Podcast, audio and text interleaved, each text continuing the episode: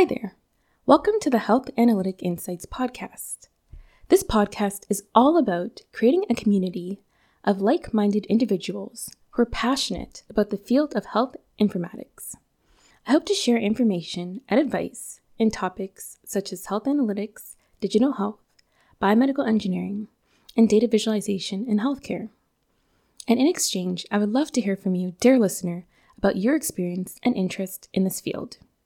You can drop me a line at healthanalyticinsights at gmail.com, and this email, along with any references discussed during this podcast, will be listed in the show notes below.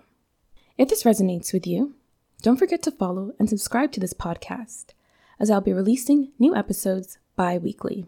So, thank you, Lorraine, for being on the Health Analytic Insights podcast. And on this episode of the podcast, we're going to talk all about uh, user design, user experience, and how it can be applied in healthcare. So, first of all, I was just wondering, Lorraine, if you can give us a bit of your background, um, how you navigated into your role as a senior director of healthcare at Macadamian Technologies. Sure. Well, it's kind of been a, a zigzag um, way to finding myself in this uh, particular role, but as you mentioned, um, I'm Senior Director of Healthcare Strategy at Macadamian. And um, when I say healthcare strategy, it's it's more from a product strategy and, and user experience strategy um, perspective. So I base today I basically help clients, help our clients figure out the problem space and and what what they need to do uh, in order to create a meaningful product. So, meaningful product is one aspect of it, and one that actually meets um, their customers or their target end user needs. Um, so, so that's basically in a nutshell what I what I do today. But my background is in user experience research and have been doing uh, design research for over 20 years now back when it wasn't called user experience design mm-hmm. and it's it's been it's been a really nice um, progression over the years from when i first started in user experience to where i'm at now because just and and varied background in terms of the areas that i focused on so i started in telecommunications mm-hmm. and so you know when i was first learning about user experience and usability and, and research, it was it was definitely in that telecommunications um, space. Mm-hmm. And then, of course, over the years, just progressed um, because I changed companies and then went into um, started working with a, a, design firm called Maskery and Associates, which was actually ultimately um, purchased by Macadamian. Had a wide variety of of experience in a bunch of different verticals. So government security hmm. airline finance and very complex systems as as we progressively as the discipline matured um, more and more got into uh, more complex verticals. Very interesting. And i think that's a good point that you made about like how uh, names and titles and things like that can change over time when it comes to the industry um, I think that I'm quite new in the field of health informatics, but I think that if I was going to give advice to my younger self, I would try and tell people to kind of focus more on the technical skills. Um, as you said before, trying to focus on communication skills, I think, is really important because I find that in the digital healthcare space, you can be that bridge between the clinical and the technical side. So I think kind of just focusing more on technical skills, communication skills, rather than a specific title could be beneficial. Absolutely. Mm. Absolutely. And so I will so I just gave you sort of my, you know, experience from the research perspective, but I have to tell you I did not go to school for user experience research, right? Or design. Mm. It it did not exist when I was in university oh my god 30 years ago mm-hmm. uh, so my background my degree i have an arts degree with a major in um, english mm-hmm. um, but also did psychology so mm-hmm. when i graduated i actually started working for bell northern research which and then nortel as a technical writer and editor mm. um, and so that's how i got into high tech and then as I was uh, because I was forced to try to articulate a product and how to use a product in a way that um, like in the form of a user manual uh, it became very apparent to me very quickly wow this is really bad we are making it really hard for mm-hmm. our users it was that it, it was you know that experience that triggered my change from not really knowing what i wanted to do right it was a job out of university so i took it because i could it was a direct application from my writing skills into this kind of thing to mm-hmm. exploring this new field of usability right. and what that meant. Mm-hmm. Um, and because I could see the gaps in what you know was being produced by developers and product managers that were just focused on the technology and not really considering the needs of the users, mm-hmm. um, that I started to do some research uh, around this and actually um, got introduced to um, a design, or sorry, a, a, course at Carleton University, which was offered at the time by uh, Professor Dick Dillon, who, if anybody's going through the human computer interaction uh, program at Carleton, have heard of him. But he offered a course at the time called the Psychological Aspects of Product Design.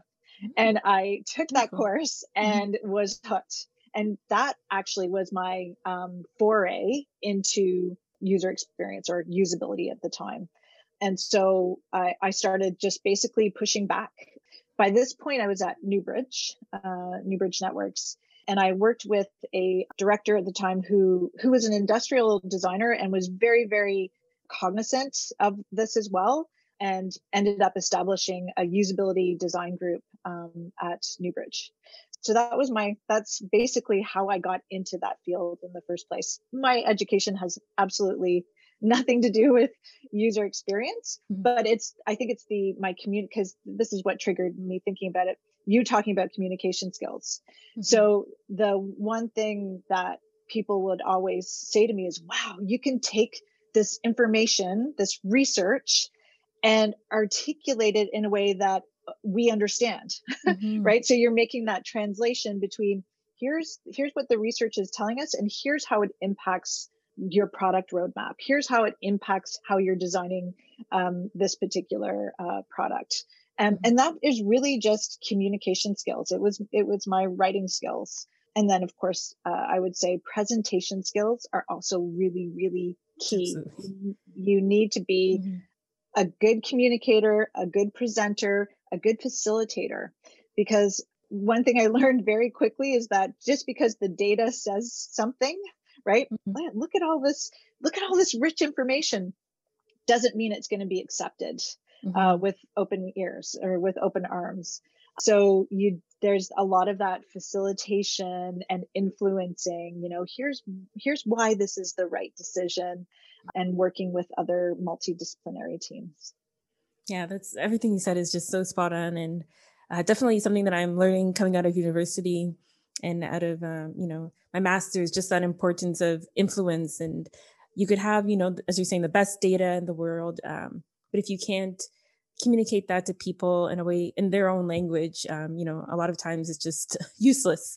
So yeah, definitely, I would definitely um, implore people to work on their communication skills, their presentation skills, and and those um, aspects.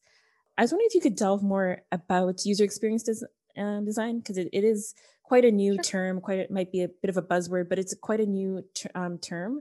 But I was wondering if you could tell people a bit more about uh, user experience and like what a, what a typical day might look like for someone in the field. Okay, uh, that's a big question. um, well, it's, it's funny. So there's been a progression from, as I said, usability, the, or the field of usability um, and design to user experience. Um, and now, actually, more and more people are calling it human experience design, um, which is, you know, just we just keep layering these things on. But but basically, what it means um, to practice user experience, whether you're a researcher or a designer, is to put that focus is is you're putting the focus on the target end user, right? So the so the the people who are going to be using the products, but also the people who are purchasing the products, right, or the decision makers um, for the product. So you're you're basically putting them at the center and understanding what their specific goals and needs are and understanding the context in which they are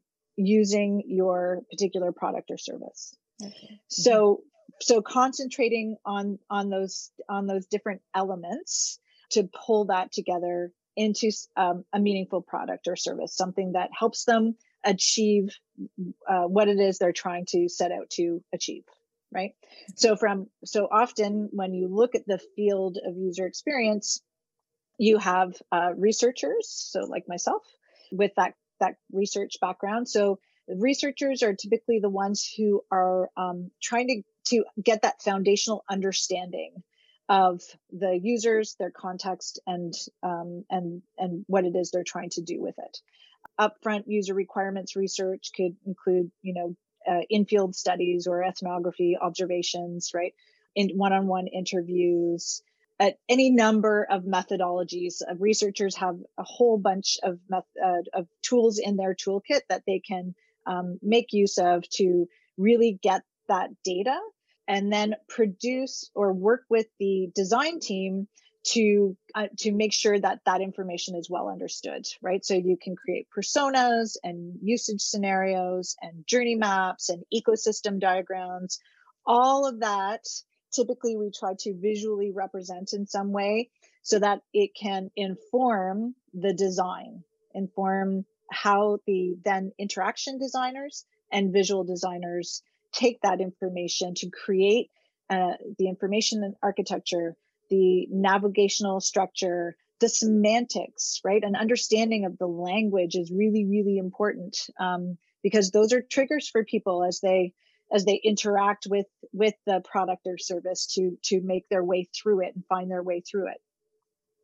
Um, and so the the designers take that information and and use it uh, in it's in their designs are informed by by that data and iterate so the designers will absolutely iterate mm-hmm. with internal stakeholders right so with if you're working for a product company or a service company you're iterating with domain you know subject matter experts and product managers and development um, because the other thing that designers will want to do is make sure that they're not designing something that cannot be implemented because everything is wasted then right? And in addition to that iterate with again the target end users or the different stakeholders so decision makers as well as purchasers. So you always want to make sure that um, the experience fits the need of the people that are actually going to be using the product right? So you're not getting in the way. So this is where usability testing comes in. Again where the researcher comes in to conduct um, that uh, to conduct the usability testing not you don't want designers testing their own designs. Mm-hmm. um, to uh, validate that that information that data has been informed in an appropriate way right? It, it's you haven't introduced any usability issues. You haven't forgotten any specific user requirements it's efficient to use effective to use and satisfying to use um, and so that gets iterated with the target end users as well yeah i definitely relate to um, what you were saying in my previous job i worked uh, primarily with building uh, dashboards. And mm-hmm.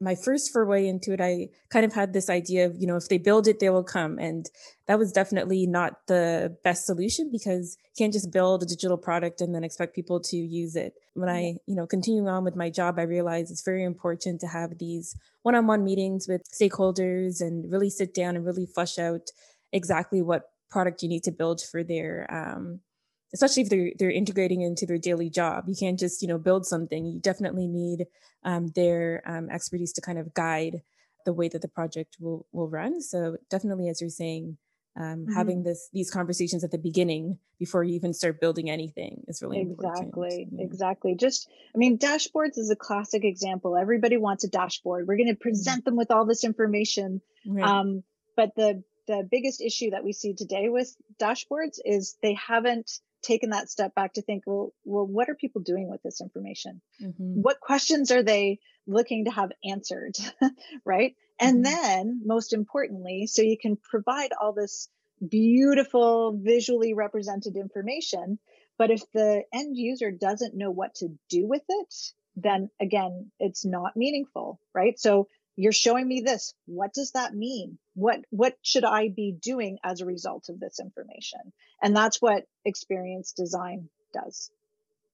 Yeah that was such a, a good um, explanation of it. And i was wondering if you just could uh, provide a few examples of how user experience is used in healthcare? Oh it's huge. Healthcare so healthcare is is at the forefront in many ways and yet uh, behind in many ways and experience design, human centered design is actually so critical in healthcare because we're talking about people's lives, right? Even if you're designing a product for a physician, you want to design it in such a way that you are minimizing, more than minimizing, you are eliminating the risk of error because that can have uh, it can have a patient uh, affecting um, outcome, right? And so user experience design and research is being used all over the place. Um, and obviously that's that's my focus and that's that's all we do. So when it comes to systems that are being used in the hospital so electronic health records or medical records all there's a ton of different clinical applications to help with specific workflows for inpatient and outpatient care. And then there's remote health monitoring. So uh, lots of research and design being done in that specific area, which is actually still emerging. So, how do we keep connected? How do clinicians keep connected with patients and understand what is happening and try to to intervene before something escalates, right? To reduce the number of ER visits, for instance, hmm. um, or just, yeah, just overhaul uh, prevention from a, a, remote health monitoring perspective.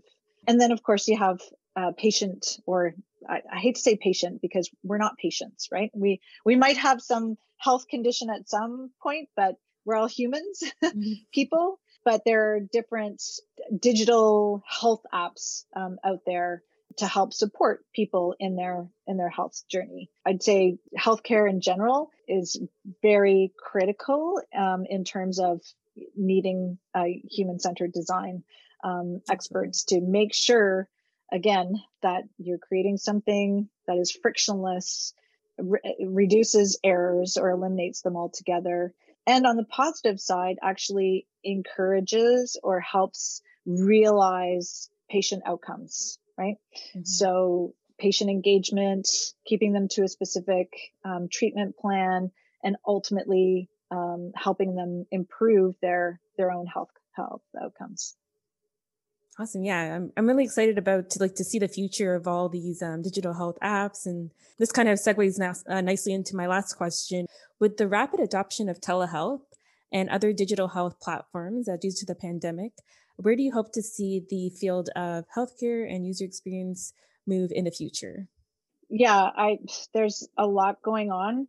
I mean, telehealth has been around for a long time, but mm-hmm. it was always lagging. And COVID has, as you said, escalated the adoption. And so, what I would like to see is this actually change. I, am hoping it changes what was uh, accepted as common practices before now right? And it and it requires changes at a bunch of different levels not just physicians being able to offer it to us right? Instead of going in in person let's have a virtual visit first and figure out maybe you just need to go to bl- get some blood work first and then we'll maybe have an in person if the blood work is telling us you know that we have to look at something specifically. So that's a that's a change in practice. But mm-hmm. we also need insurance to change too to be able to reimburse patient or physicians that for for the work that they're doing over using these types of tools because they're still providing patient care. Mm-hmm. even if they're not face to face in a physical environment it's it's still they're still providing patient care. So our our policies and procedures i'm hoping um, will change going forward. So that's one thing. But on the other side i i i mean i think the opportunities for innovation in healthcare are are boundless. Digital therapeutics we're we're really just scratching the surface um, in terms of digital therapeutics. So, you know, for let's say you get diagnosed with diabetes, and there's a lot of diabetes apps out there, but but what we want to move to is a, you know, you you have a visit with your physician, um, and maybe you need medication, but instead of just medication, you actually are prescribed a digital app, and hmm. that app helps you with that specific with your treatment plan right? So so it's not just relying on the medication and you checking in with your doctor every six months or a year and finding out you haven't changed anything mm-hmm. um, to this this whole sort of change in philosophy where you're supported by this digital therapeutic. And that can extend to anything right? Schizophrenia other mental health common and uncommon issues rehabilitation you have knee surgery and you're typically told okay here's what you need to do and you know come back and see me in two weeks well a, a digital uh, app would be helpful in terms of tracking to make sure you're doing those exercises right mm-hmm. to to help to help um, increase the odds that you'll achieve the outcomes the best mm-hmm. outcome you can possibly get after having just had surgery so I think digital therapeutics and basically just in general, remote health monitoring is going to be, you know, 10, 10 years from now, certainly more pervasive, but not in a creepy way, but in terms of, you know, things are just kind of happening in the background. And so, so that you can it's so that they can the apps can focus more on preventative um, interventions mm-hmm. versus oh you have this now we have to treat. And i really think and hope that that's the future of healthcare. No i'm really excited also about the preventative care piece of it allowing patients to have a bit of i guess power on their own side to manage um, their diseases as well. And i'm also really interested to see how they're going to go with the whole vaccine rollout when it comes to COVID 19 and how they'll notify people for the second dose. Um, so I think that we're really in an interesting time when it comes to healthcare and all the um, digital platforms and how they integrate um, to each other. I think one of the biggest issues that might arise is interoperability, how we can connect mm-hmm. all these different devices because we have like patient generated data and then we have data from the lab. And so That's I think right. That would probably be a big issue um, going forward in the future. But I think it's an issue now, yeah, and it's been yeah. in the past as well too. Exactly. Yeah. But I think uh, going forward, if we could um, tackle this, would be amazing to see how we can integrate all these different um, data sets and and hopefully it can drive uh, patient outcomes.